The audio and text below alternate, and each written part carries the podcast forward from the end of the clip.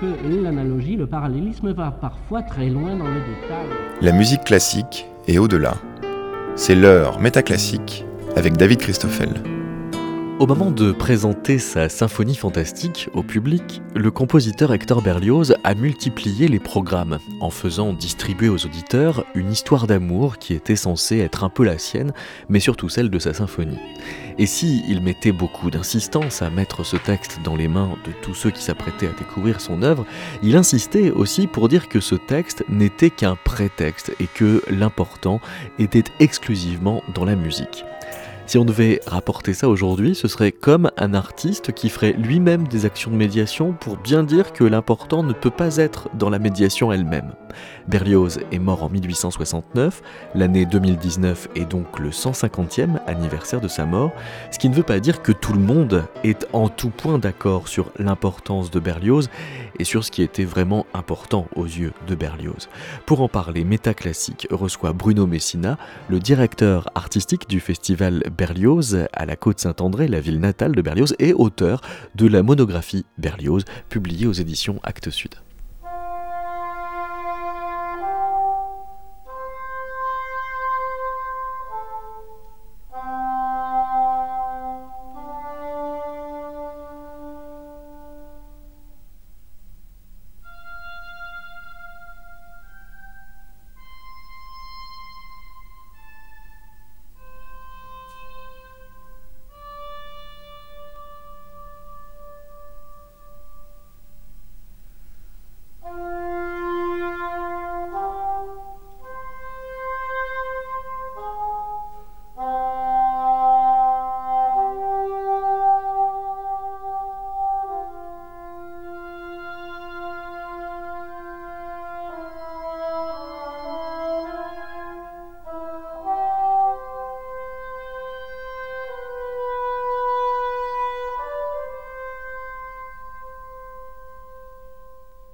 Bruno Messina, je voulais d'abord que l'on parle de cette histoire de programme, c'est-à-dire quand euh, Berlioz compose sa symphonie fantastique, il publie un texte pour euh, l'accompagner qui raconte ce qui va se passer. Est-ce que ça fait de Berlioz le premier grand médiateur de l'histoire de la musique? Ah, c'est intéressant de poser la question comme ça. En effet, oui, on peut le dire. Vous avez raison. C'est une, en tout cas, c'est une chose tout à fait étonnante dans, l'histoire de la musique et qui euh, désormais a fait, des petits, euh, parce que parfois on aurait quelquefois presque trop de programmes. On aurait presque plus de programmes que de musique. Mais à ce moment-là, en tout cas, Berlioz invente quelque chose de tout à fait étonnant et, paradoxal à la fois, puisque euh, la musique de Berlioz reste de la musique pure. Ça, c'est une, étrangeté, c'est-à-dire qu'à la fois, il nous donne un texte, mais c'est pas un texte qui se colle exactement sur des images, c'est une sorte d'évocation, une sorte de possibilité offerte à, l'auditeur. La, musique pure, c'est la musique qui n'est pas réductible à quoi que ce soit de poétique, et c'est précisément 1830 l'âge d'or de ce qu'on appelle la musique pure ou absolue. Oui, euh, c'est pour ça que je vous dis ça, parce qu'il y a par exemple ce, paradoxe, c'est qu'à la fois il nous donne un programme euh, pour, et donc du texte pour la symphonie fantastique, et du texte dans la suite de la symphonie fantastique qui s'appelle Épisode de la vie d'un artiste, et donc la deuxième partie qui est l'Hélio, euh, qui, qui, nous ramène après avoir retravaillé sa symphonie à Rome en 1832. c'est une grande logorée, il y a énormément de textes, et le même Berlioz, quelques années plus tard, écrit Roméo et Juliette.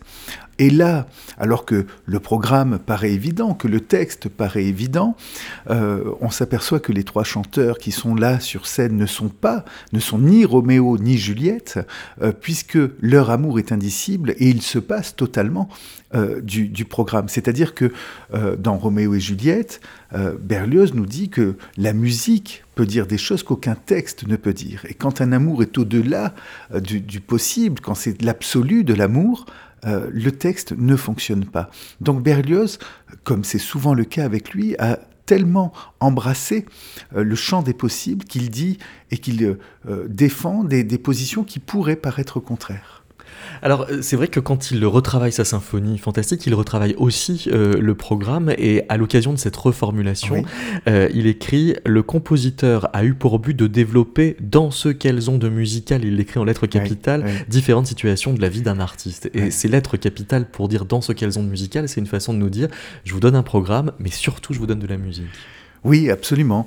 Je vous donne un, programme, je vous donne de la musique, je vous donne la possibilité aussi de voilà, de vagabonder, de rêver. C'est une musique imaginogène et donc peut-être c'est une possibilité euh, pour le, spectateur d'aller la rêver et d'aller la rêver ailleurs que dans les codes habituels. Vous savez, moi j'ai fait un travail sur cette symphonie fantastique, un travail euh, vraiment universitaire avec toute la, dimension de recherche, de documentation la plus sérieuse possible parce que je me disais, tiens, il y a, des anomalies dans ce programme. C'est que Berlioz semble nous, comme souvent, il nous promène Berlioz, hein, comme dans ses mémoires.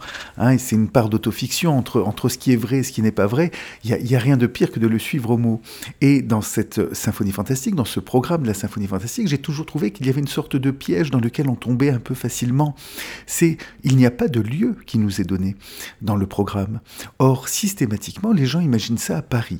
Et je me suis dit, ah ben oui, ah oui, très bien. Bon, le Paris des romantiques, vous voyez, euh, les rêveries, les passions, euh, euh, on, on, nous, on, nous, on nous dit qu'il a lu Hugo parce que les derniers jours d'un condamné arrivent juste avant la, euh, la, fantastique. Et, dans les derniers jours d'un condamné, on a cette idée fixe et qui va être absolument, des éléments structurants de son écriture musicale. Absolument, il y a la question de l'idée fixe, il y a aussi la question euh, de la peine de mort et on nous dit que euh, bah, la marche au supplice, etc., serait directement liée à ça. Et, je me suis dit, bah, tiens, si je faisais une sorte d'exercice de, deleuzien et que je déterritorialisais, ou alors je reterritorialisais cette symphonie fantastique ou son programme dans l'espace dauphinois. Est-ce mhm. qu'elle fonctionne? Est-ce qu'elle marche? Est-ce que finalement... Puisqu'il était donc originaire du Dauphiné. Et oui, et, d'une famille euh, bourgeoise, mais de la ruralité dauphinoise, qui vivait de leur revenu agricole. Je me suis dit, si je la reterritorialise dans, dans cet espace-là, est-ce qu'elle fonctionne aussi, loin des codes et des, et des nuits de Valpurgis et, de tout ce qui était à la mode à Paris? Et je me suis dit, mais oui, mais ça, ça marche. Vous voyez que, que ce soit Rêverie et Passion, c'est l'enfance de Berlioz et c'est Mélan, euh, où il tombe amoureux d'Estelle, par exemple, le bal. Moi, je veux bien que ce soit un très beau bal parisien, hein, de ces bals qu'on voit, euh, vous savez, chez Visconti, dans, dans, dans, voilà, dans ces, ces façons de, repenser le, le, le, 19e. Mais ce que nous dit Berlioz, en tout cas dans sa correspondance privée, dans ses lettres à ses sœurs, c'est qu'il s'ennuie terriblement dans les bals parisiens et qu'il regrette les bals de la campagne où on dansait, en effet, tous les week-ends dans, le Dauphiné. Ensuite, la scène au champ, ben, écoutez, il n'y a pas besoin d'être Marie-Antoinette. Lui, il la, il la connaissait, les, les, les champs, la ferme, il vivait de ces produits-là. Ensuite, il y a euh, cette marche au supplice. Et moi, je me dis, mais très, bien, mais là encore, si on est dans le souci du texte, si on est dans le souci du mot juste, le supplice, ça n'est pas l'actualité de Berlioz, ni Victor Hugo d'ailleurs, puisqu'on est bien après la Révolution et que ça a été aboli. Hein, c'est un des acquis révolutionnaires. On a cette fameuse guillotine euh, qui, est, venue régler euh, cette, cette, douloureuse question du supplice. Et je me dis, mais tiens, ce supplice, Berlioz utilise une référence qui renvoie à une période qui est pré-révolutionnaire, une période que lui-même n'a pas connue, mais par contre que son Dauphiné a connue. Parce que quand on est dans la chambre de Berlioz, qu'on regarde le paysage, il y a de l'autre côté de la plaine le village de Mandrin, grand bandit de l'histoire de France et dernier grand supplicié de, l'histoire de France. Et là, j'ai cherché dans les documents, je suis allé dans les bibliothèques et je me suis aperçu que la famille Berlioz a eu maille à partir avec Mandrin. Il y a eu deux procès dont on garde les traces dans les archives judiciaires et je me dis, mais, mais si ce supplice c'était un écho euh, de la tradition orale et de ce qu'il a pu entendre dans la famille quand il était petit. Ainsi, les sorcières aussi du cinquième mouvement. Évidemment, il y a tout un mouvement romantique, mais il avait déjà en amont la possibilité d'y penser à ces questions, puisque l'anthropologie nous montre, euh, l'anthropologie du Dauphiné, euh, les travaux des ethnologues, qu'il y avait des sabbats de sorcières dans les bois autour de la côte Saint-André. Et avec ça, je me dis, bah, finalement, là encore, là encore, Berlioz semble nous donner une solution, et peut-être y a-t-il d'autres possibilités d'interprétation.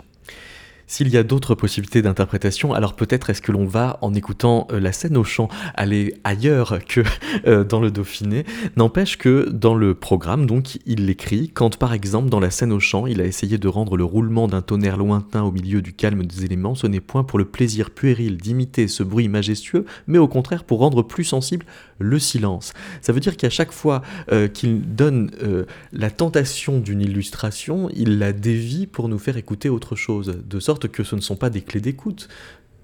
Ah non, ce ne sont pas des clés d'écoute. Non, non, non, on peut, on peut pas dire ça. Mais ça, ça fait partie, là, encore, à la fois des paradoxes, mais à la fois du, génie absolu euh, de, Berlioz, de ne jamais être où on imagine et de ne jamais nous emmener où on croit aller. Vous savez, il y a ça même, même dans la phrase berliozienne. La phrase, je ne parle pas littéraire, textuelle, mais la phrase musicale. Euh, Berlioz, déjà au 19e, euh, au tout début de, ce 19e, alors même qu'on sort de cette période classique viennoise où on peut imaginer et ne serait-ce que les exercices d'écriture nous, le montrent, euh, on sait toujours où va la phrase, on sait toujours où va la mélodie. Hein, il y a une sorte de, résolution normale. Berlioz, lui, nous promène et nous amène euh, ailleurs de, là, où, on pensait. Mais il faut, là encore, je crois, toujours se dire que Berlioz, il y a, euh, cette dualité chez lui parce que il fait attention aussi à ce qu'il dit. Hein. Il a les complexes d'un garçon qui a été en grande partie euh, autodidacte, qui s'est construit tout seul et qui a bien compris en arrivant à Paris, puisqu'il a d'abord fréquenté les livres et les bibliothèques. C'est un rat de bibliothèque, Berlioz. Il a passé un un, temps fou dans les bibliothèques, qu'il y a des choses qu'il peut dire, qu'il y a des choses qu'il ne peut pas dire, etc. Donc je pense que tout euh, ce qu'il nous dit est toujours à prendre avec, avec précaution, ou c'est un grand éclat de rire qui se cache derrière. Je pense que Berlioz nous fait des blagues quelquefois, ou alors c'est à, à, interpréter avec énormément euh, voilà, de, de, euh, de soucis de savoir où est-ce qu'il souhaitait nous emmener. Voici un extrait de la scène au chant de la symphonie fantastique de Berlioz dans la version de l'orchestre révolutionnaire et romantique dirigée par Sir John Eliot Cardinal.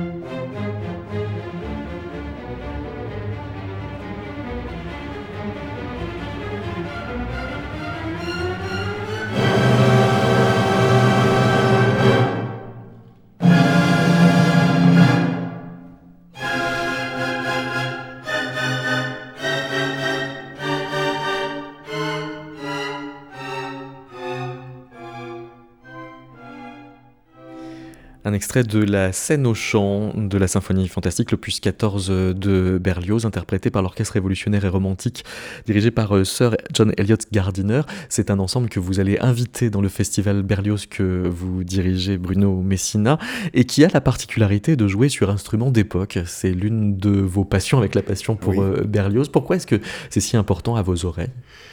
Parce que le travail qui a été fait pour la musique baroque euh, mérite d'être fait pour le 19e siècle aussi.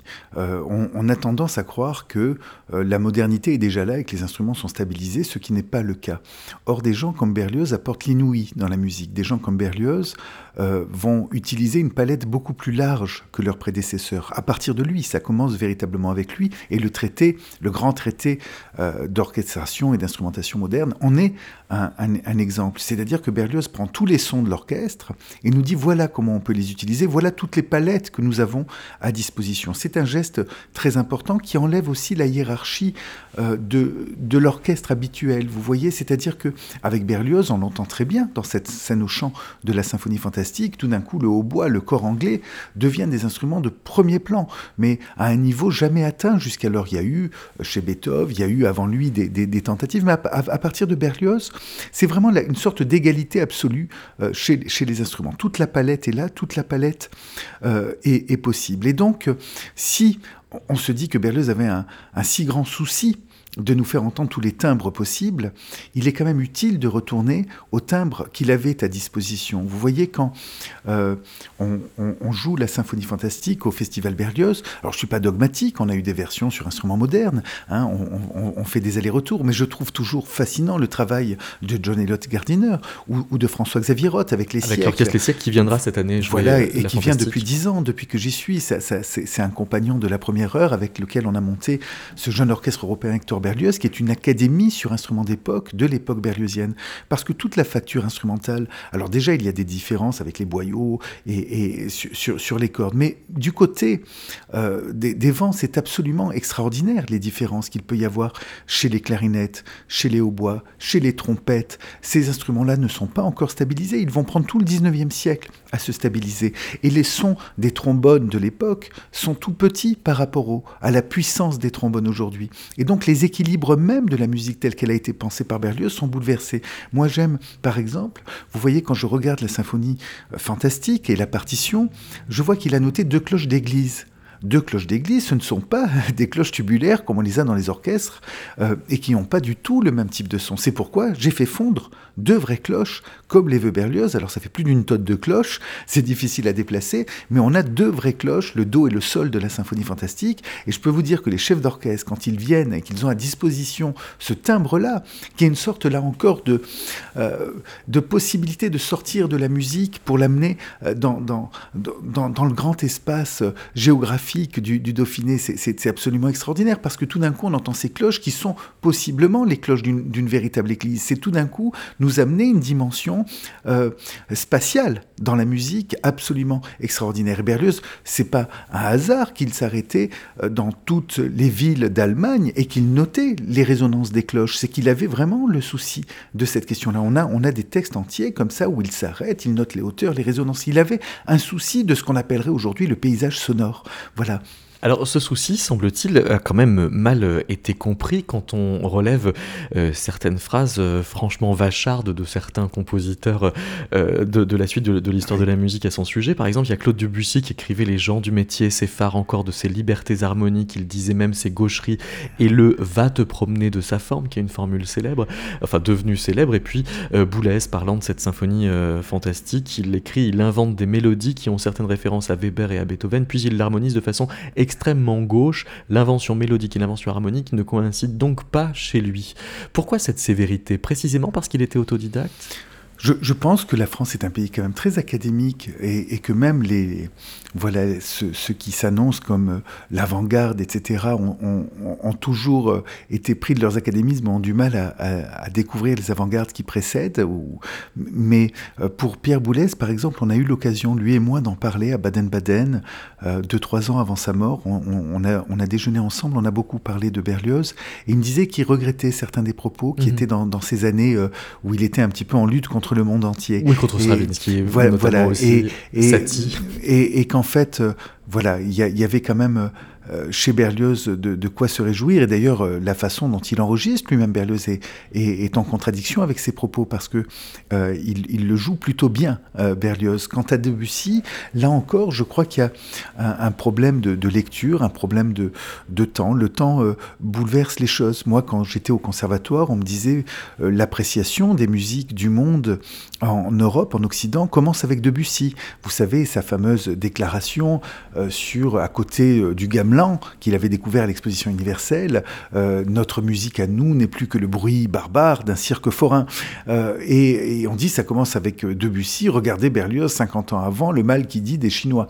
Et je me dis mais c'est exactement le contraire. Euh, allons voir les, textes de Berlioz et déjà posons-nous la question qui avant lui s'était arrêté devant un concert de musique chinoise ou indienne pour le noter, hein, pour en faire un relevé, pour en faire la critique? Le faisant, il nous dit déjà que c'est de la musique ce que personne n'avait fait avant lui. Donc c'est pas vrai, on peut pas retourner et opposer de, cette manière-là. Et après, euh, j'en ai parlé d'ailleurs avec des, musicologues spécialistes de l'Inde ou, de la Chine, on arrive à travers ces descriptions à, penser, même si elles sont, drôles, bien sûr ils se moquent, mais ils se moquent aussi des musiciens français à l'opéra ou, des Anglais ou des Allemands. Enfin, dès, qu'il est quelque part, il a, il a, quand même un grand rire. Berlioz et Saint-Saëns nous le dit. Hein. Berlioz était un homme très rieur, il faut pas oublier. Euh, c'est peut-être ce rire du désespoir, mais en tout cas c'était un homme rieur. Voilà, donc parfois on se trompe d'appréciation. Pour l'écriture, de la musique notamment, il y a aussi cette euh, déclaration, je crois que c'était Liszt qui disait euh, il prend l'harmonie, il la coupe en deux. Euh, il, y a, il, y a, beaucoup de choses comme ça où on nous parle des erreurs de Berlioz, et ce, dès dès son vivant, euh, avec des critiques qui l'aiment beaucoup et qui disent en même temps, paradoxalement, ah, s'il avait eu une autre éducation musicale, euh, voilà, la musique serait mieux écrite. Et, je tombe des nues quand je lis ça. Parce, que, c'est l'inverse, euh, précisément. On, lit par exemple dans la musique classique pour les nuls cette phrase S'il est passé à la postérité, c'est en grande partie parce qu'il a changé les règles, tout simplement en les ignorant. donc c'est vraiment une façon de, renvoyer la prétendue gaucherie à ce qui serait un prétendu défaut de, de formation. Alors que ce que vous dites notamment dans le livre que vous avez fait paraître qui s'intitule tout simplement Berlioz chez, Actes Sud pour euh, le 150e anniversaire de, de sa mort, Bruno Messina. Ce que vous dites, c'est qu'il apprend, sauf qu'il apprend à sa façon, avec les livres notamment. Dire que son père, Louis, est médecin, le, promet à une carrière de, médecin, et un peu décontenancé de voir son attrait euh, très fervent pour euh, la musique, donne le change en lui donnant beaucoup de livres. Et donc il va euh, avoir un rapport très livresque à la musique et à l'histoire de la musique. Ah oui, Berlioz lit énormément. Alors l'histoire de la musique, il l'apprend d'abord par, par les livres, avec en effet les encyclopédies, tout ce qui était sorti à l'époque et auquel il, il pouvait avoir accès, même si c'était une histoire de la musique très limitée par rapport à ce que l'on sait aujourd'hui. Hein. Il, y avait, très peu de connaissances de Bach au début du 19e siècle en France. Ce sont des choses qui arrivent plus tardivement. Les symphonies de Beethoven, il va les découvrir à Paris grâce au, concert euh, du conservatoire à partir de, de, la fin des années 20. Euh, donc c'est vraiment par les livres. Mais je suis convaincu, moi, qu'il n'y a pas de faute hein, chez Berlioz. C'est quelqu'un euh, d'abord qui, est extrêmement intelligent, qui est extrêmement cultivé, qui va faire des choix, qui va les assumer totalement euh, qui prenait trop de temps pour euh, euh, se critiquer lui-même, se remettre en question. Vous savez, ses œuvres sont une sorte de work in progress permanent. Entre la, version de la fantastique, il faut aller à la BNF, regarder les archives. Entre la version de la fantastique de 1830 et 1832, c'est énorme le travail que Berlioz a fait. C'est tout le temps en train de bouger. Regardez 18 ans entre les, les, les 8 scènes de Faust et la damnation de Faust, dans lesquelles on retrouve. Donc, euh, comment un homme qui a autant travaillé, qui a autant brûlé ses partitions, parce que dès qu'il n'était pas content, dès qu'il était malheureux, il, envoyait ça dans la cheminée. Comment un homme si scrupuleux, si soucieux de, laisser exactement la, plus belle musique qui soit, qui, disait cette œuvre je la veux pas, hop, je la mets dans la cheminée, cette œuvre c'était pas bon, hop, je la refais, ça je le reprends pour le mettre dans une autre œuvre, parce qu'il y a ça, il y a beaucoup d'autocitations, il se reprend, il se, euh, il est tout le temps en évolution, il n'a pas pu nous laisser quelque chose qui était incomplet ou incorrect à ses yeux ou ses oreilles. Les premières euh, partitions qu'il euh, va lire quand euh, il arrive à Paris en se rouant dans la bibliothèque du Conservatoire de, de Paris, c'est par exemple Gluck.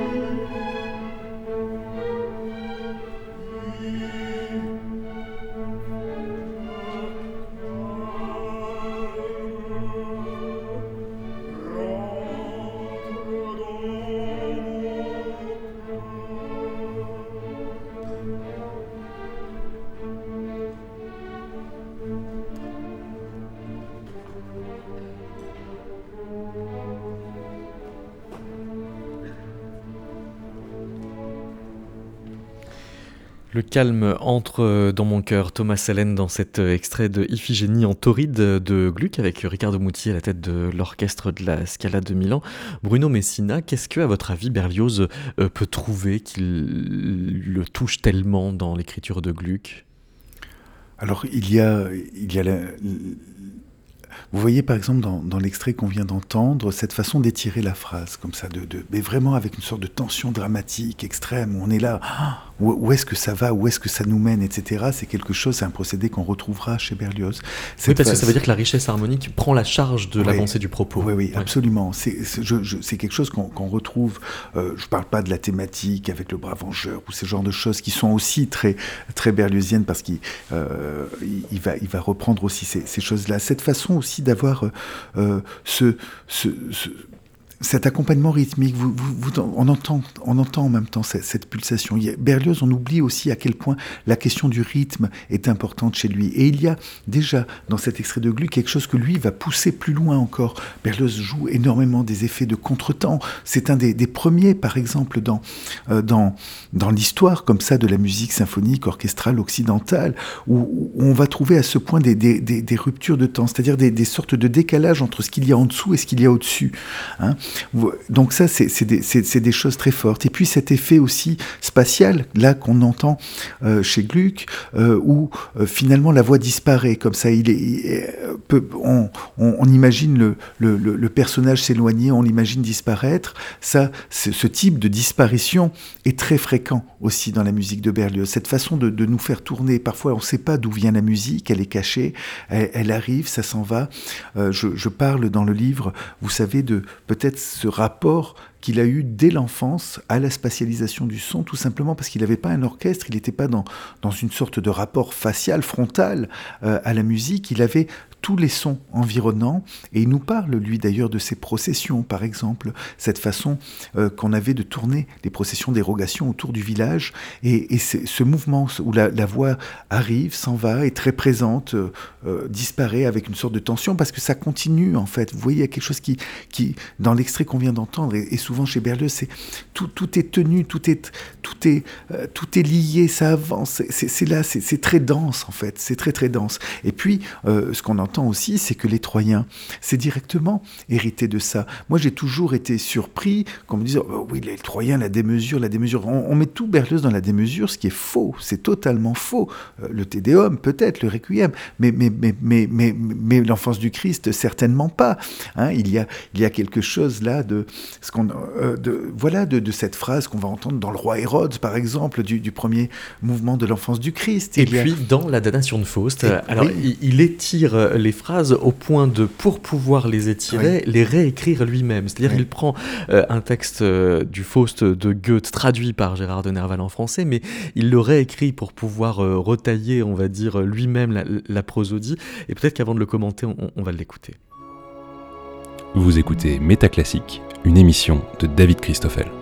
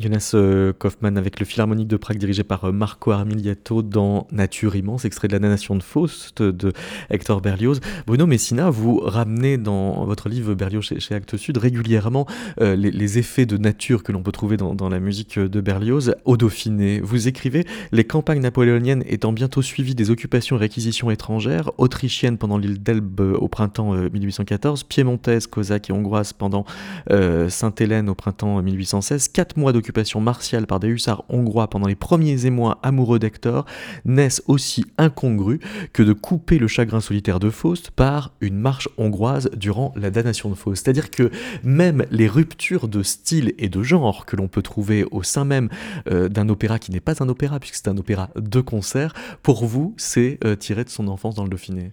En tout cas, c'est une possibilité, je le donne comme une piste, mais euh, ce qui m'intéresse là, c'est que j'ai toujours entendu que la marche hongroise était une sorte d'anomalie qui avait été posée là comme une verrue, euh, tout simplement parce qu'il ne savait pas quoi en faire, il l'avait fait par ailleurs et il venait recycler. Et moi je dis là encore qu'il n'y a pas de hasard chez Berlioz, et que ce qu'il a fait, ce qu'il a construit, il l'a fait comme il l'a voulu, et, et c'est pas à nous de, juger. Mais qu'en tout cas, quand on regarde l'histoire, je me dis, ben c'est très étrange, mais cette rupture a déjà eu lieu, et personne nous en parle jamais, mais les hussards hongrois, il les a connus, il les a dans sa campagne au moment où il était amoureux d'Estelle.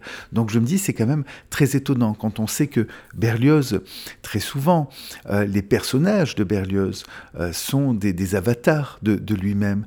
Hein, voilà, et, la plupart du temps, il y a une, possibilité euh, biographique dans, dans, son œuvre. Hein, quand on prend les nuits d'été, les six nuits d'été, quand on prend les textes qui ont été choisis, on se dit, mais là, le cœur balance entre Ariette et, Marie. Euh, c'est assez évident entre la Ariette qu'il perd, euh, par sa faute d'ailleurs, et, Marie qui, vient d'arriver, donc le printemps possible avec elle, et, la mort euh, d'Ariette. Quand on regarde Faust, on, se dit, mais là aussi, quel tourment pour Berlioz. Et qu'il a eu l'œuvre entre les mains, il a été bouleversé. Ce Faust ne l'a plus quitté, comme souvent d'ailleurs, hein, parce que Goethe non plus, il s'en sort plus, Gounod non plus ne s'en sort plus. Hein. Dès, qu'on joue avec le mythe de Faust, on, ne, s'en sort plus. Euh, mais il y a cette dimension. D'ailleurs, il n'a pas été très gentil avec de Nerval parce que euh, Gérard de Nerval aurait aimé travailler avec, Berlioz, Et, Berlioz l'a aussi mal reçu que Goethe avait, avait mal reçu. Euh, Là aussi, ça doit être une sorte de filiation. Il écrit dans ses mémoires Une fois lancé, je fis les vers qui me manquaient au fur et à mesure que me venaient les idées musicales. Mmh, mmh. C'est rare dans l'histoire de la musique d'avoir une activité du texte et de la musique qui soit à ce point concomitant. Oui, c'est rare, euh, puisque la, la plupart du temps, ce sont deux choses qui viennent se coller Même quand l'un sur l'autre. Oui, ouais. oui, absolument, qui, qui sont faits dans des moments euh, distincts. Euh, mais ça dit bien que, que pour lui, le, le verbe euh, est aussi euh, de la musique. Hein, et, je crois qu'avec Berlioz, et c'est en ça qu'il est aussi infiniment moderne, euh, c'est qu'il nous dit, bien avant euh, John Cage, euh, qu'il faut apprécier un son pour un son. Euh, Berlioz nous dit ça, c'est-à-dire que tout est musique avec lui, et la façon, quelquefois, c'est vraiment une question qui peut se poser, par exemple, dans Béatrice et Bénédicte, où c'est très difficile, par exemple, de d'avoir le même chanteur pour faire le rôle parlé et le rôle chanté, parce que ça nécessiterait vraiment un comédien, et en même temps, il faut que si le chanteur est très fort, la plupart du temps, il joue mal, et si, on prend un bon comédien, il il sait pas chanter. Donc, euh, c'est- extrêmement compliqué. Or, euh, dans, cette pensée holistique euh, que Berlioz a euh, de la musique, je pense que le texte lui-même est musique. Vous insistez beaucoup sur le fait qu'il avait des problèmes d'estomac. Et vous faites euh, à ces problèmes de digestion une espèce de sort quasi euh, euh, programmatique, c'est-à-dire qu'il a du mal à digérer quoi? Son époque? Oui, sans doute son époque, sa situation, euh, ce qui ne s'appelait pas encore euh, des, des- complexes de classe ou tout ça, mais qui, euh, mais qui était déjà de, de cet ordre-là. Peut-être son accent dauphinois, parce que c'est- très fort dans la campagne, et il faut imaginer ce que c'était au 19e siècle. On, on oublie, c'est pour ça que j'ai- j'ai- j'ai- j'aime bien situer de, de manière sociologique Berlioz dans son temps. Euh, parce que parce qu'on oublie, euh, voilà, quand on, nous raconte l'histoire de Berlioz avec ses deux pistolets, mais oui, Ber- Berlioz, il, est tout le temps avec des pistolets dans les poches, mais tout le temps, quasiment tout au long de sa vie, en tout cas dans sa malle, à proximité de lui, il chasse. C'est un homme euh, qui, a, qui a un rapport comme ça. euh, c'est l'époque du Far West, Berlioz. Hein, c'est ce que je rappelle dans le, dans le livre, parce qu'on on oublie, euh, là encore, souvent, euh, parce qu'on on a, une sorte d'histoire très euh, européocentrée, très auto-centrée, de tout, tout ce qui se passe autour et tout, tout ce qui est ce temps-là.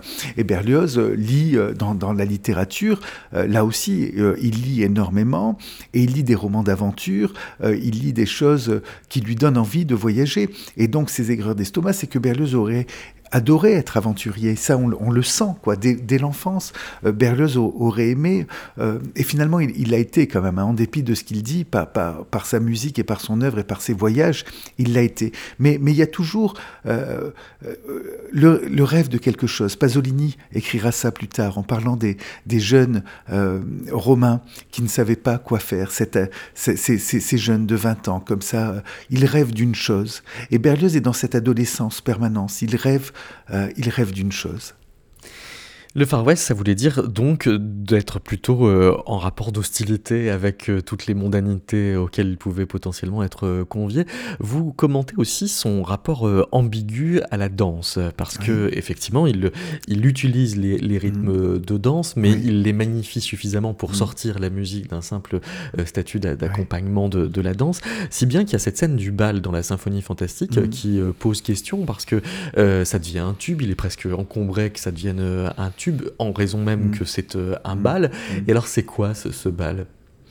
Alors ce bal, je ne sais pas exactement. Je sais que dans l'enfance, euh, il a un rapport à la danse, ça c'est sûr, c'est certain. On a, plus de preuves du rapport à la danse que du rapport à la musique, puisque dans, les, livres de contes du père, euh, on a ce professeur de danse qui a été invité. On sait aussi que dans les familles bourgeoises de, la campagne, comme la sienne, on se réunit le week-end pour danser dans les salons.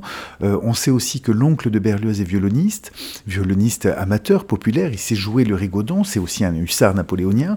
Et donc on danse, et, c'est, et, il danse dans, les fêtes de village, il danse forcément euh, dès l'enfance. Et, et je me dis que c'est là aussi intéressant hein, de, de voir que Berlioz a cette spécificité d'entendre de la musique dans les mots, dans les verbes, dès l'enfance, dans, Virgile raconté par son père, il entend une, musique là-dedans et que euh, la danse euh, euh, est là aussi dès, l'origine. C'est un rapport en mouvement, un rapport kinétique à la musique. Dans le cadre euh, des activités du festival euh, Berlioz que vous organisez chaque année à la côte euh, Saint-André, Bruno Messina, vous avez passé commande euh, à un compositeur pour retoucher euh, un peu la symphonie euh, fantastique. Et alors, parmi les compositeurs qui sortent du Conservatoire de Paris, vous avez euh, choisi celui qui, par ailleurs, est aussi allé faire l'école à Broadway. Pourquoi celui-là? Pourquoi Arthur Lavandier? Ah, bah, pa- parce que justement, chez Arthur, euh, euh, quand vous parlez, par exemple, d'aller, il est allé faire l'école à Broadway, je trouve que Berlioz nous annonce tout ça. Euh, Berlioz nous, c'est, d'une dimension euh, folle les, œuvres lyriques de Berlioz, le fait qu'il n'y ait jamais de, deux fois la, même chose. Et puis il nous annonce le spectacle aussi, la spectacularisation du monde musical, sa festivalisation, euh, dont se plaindra tant Philippe Muret, mais elle est déjà, elle est déjà annoncée euh, par Berlioz qui, invente ces moments-là et qu'il y a euh, cette possibilité, là encore, comme chez les artistes de Broadway, savent tout faire, c'est-à-dire ils, savent jouer, ils savent chanter, ils savent danser, faire les claquettes et faire le numéro, etc. Et que cette idée-là me, semble assez ressembler à Berlioz. C'est un artiste assez complet finalement. Hein, il écrit très bien, il a dansé probablement, il est aussi totalement dans la vie, il s'est chassé, et puis il écrit de la musique. Donc euh, Arthur me semble par, la diversité de ses talents euh, une bonne façon, et rieuse aussi. Il est rieur, Berlioz. On oublie qu'il rit beaucoup, et Arthur rit beaucoup, et sait nous faire rire en musique. Et puis voilà, vous savez, s'il n'y a pas la symphonie funèbre et triomphale, y aurait-il eu euh, plus tard des grands solos de trombone chez Glenn Miller hein, Cette oraison funèbre où un trombone se lève en 1840, imaginez, pour faire un immense solo magnifique dans l'histoire de la musique, il annonce, il annonce West Side Story. Alors voici euh, un bal, extrait de la symphonie euh, fantastique de Berlioz, remanié par Arthur Lavandier et interprété par l'ensemble Balcon.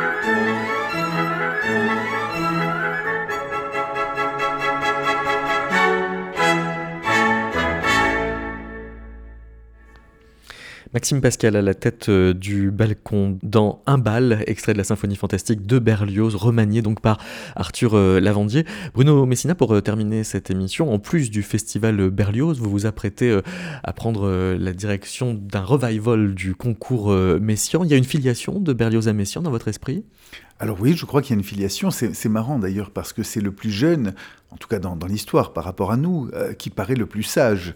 Hein, si, on regarde euh, Berlioz, homme de la première partie du 19e siècle, et Messiaen, homme de la première partie du 20e, même si ça c'est allé beaucoup plus loin, euh, mais ils sont nés à, ce moment-là, il y a un siècle d'écart dans leur naissance, c'est Berlioz qui, semble le plus, le plus fantasque. Mais néanmoins, au-delà de, de, cette inversion, il y a des choses qui sont vraiment une continuité. À la fois, Messiaen se revendique de Berlioz, de manière très claire, il le dit, hein, il l'écrit, euh, il dit qu'ils ont aussi la même matrice, qui est ce Dauphiné, avec euh, ces montagnes, etc. Moi, j'ai toujours été frappé par, ça, par cette phrase de, Claudel absolument extraordinaire en 1935, quand il assiste à la damnation de Faust sous la halle à la côte Saint-André, il, il, regarde ensuite sur la colline le paysage et il dit, je découvre tout d'un coup la musique de Berlioz, le paysage comme une immense partition, le paysage comme une immense partition. J'ai trouvé ça toujours extrêmement fort parce qu'il parle de la plaine, du Vercors, euh, tout d'un coup c'est cassé, hein, c'est coupé, euh,